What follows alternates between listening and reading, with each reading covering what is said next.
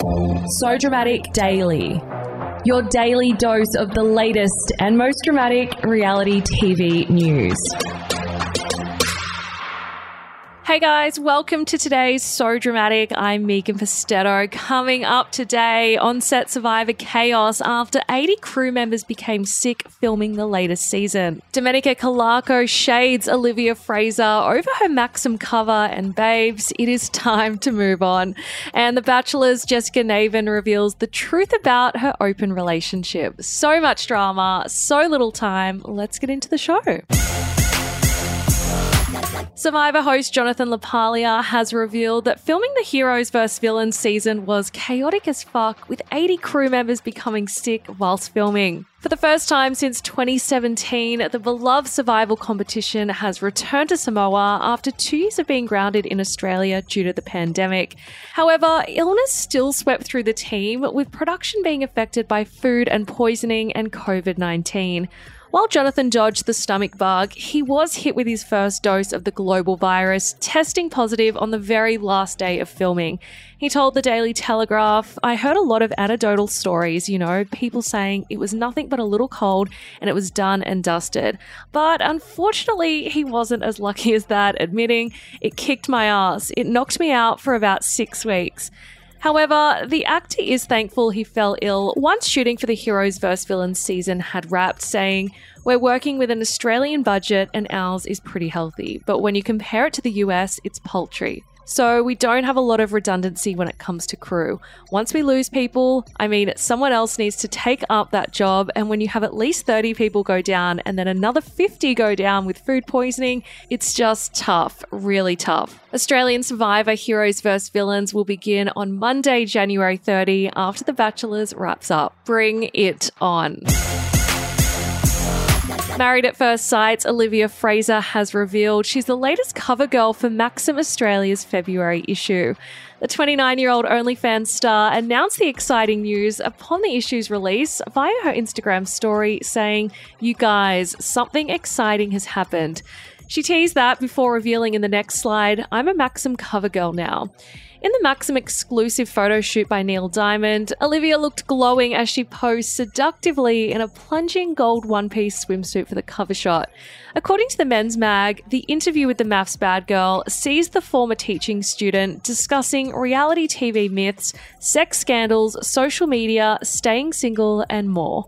After posting her Maxim debut on Instagram, fans, friends, and fellow celebrities were quick to congratulate the reality star on her major achievement. Olivia's Married at First Sight co star Tamara Djordjevic said, Are you kidding me? Whilst Carolina Santos said, You're dead set gorgeous. Olivia's certainly come a long way from the days of slut shaming Domenica Calarco for selling saucy photos for a quick buck.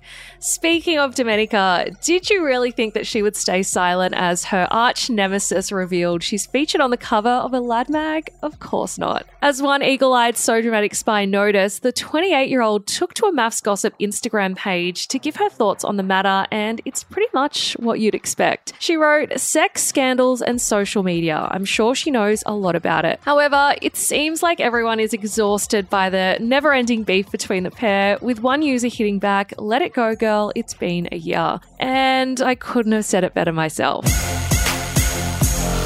The Bachelor's polyamorous contestant Jess Navin has revealed the truth behind her open relationship with partner Damien. The 25 year old reality TV newbie explained on the Kyle and Jackie O show that she'd only been dating the father of one for a couple of months before applying for the show. The polyamorous couple had agreed not to be exclusive because Jessica wanted to travel and move away from Townsville. At the same time, Damien wanted to remain in the regional Queensland city for his two year old daughter. Jess dished, I explained to Damien, look, I don't really want to be settling down in Townsville. I either wanted to move overseas or like move out of Queensland. I just wasn't sure if I wanted to kind of put all of my eggs in one basket at that point in time in my life. We knew that it was going to be a long term thing, but there was always going to be an expiration date. Kyle Sandilands suggested Jessica was just managing his expectations by deciding not to be monogamous early in their relationship.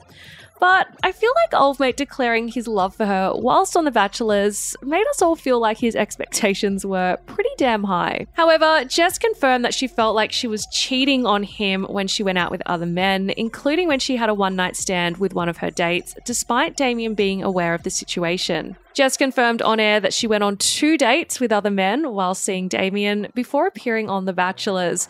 She recalled of her one night stand, it was such an out of body experience. I was like, what the hell am I doing? However, Jess admitted during Tuesday night's episode of the show that she would feel uncomfortable with Damian dating other women.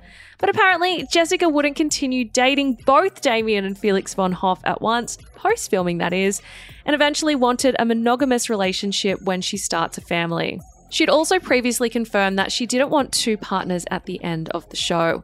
She later told the radio host that she felt like Bella Swan in Twilight, choosing between her two love interests, Edward Cullen and Jacob Black, and that is a very interesting analogy. That is the latest from So Dramatic Daily. For more tea, please head to our website, sodramaticonline.com, and you can find us on TikTok, Twitter, and Instagram at So Dramatic Online. We're also on Facebook, and we have our amazing Teas Facebook group. All the links for that are in the show notes. I will see you guys back here, same time, same place tomorrow. Ciao for now. Kind regards. So Dramatic Daily. So Dramatic would like to acknowledge the traditional owners of the land on which we have recorded this podcast, the Gadigal people of the Eora Nation. We pay our respects to elders past and present. Always was, always will be Aboriginal land.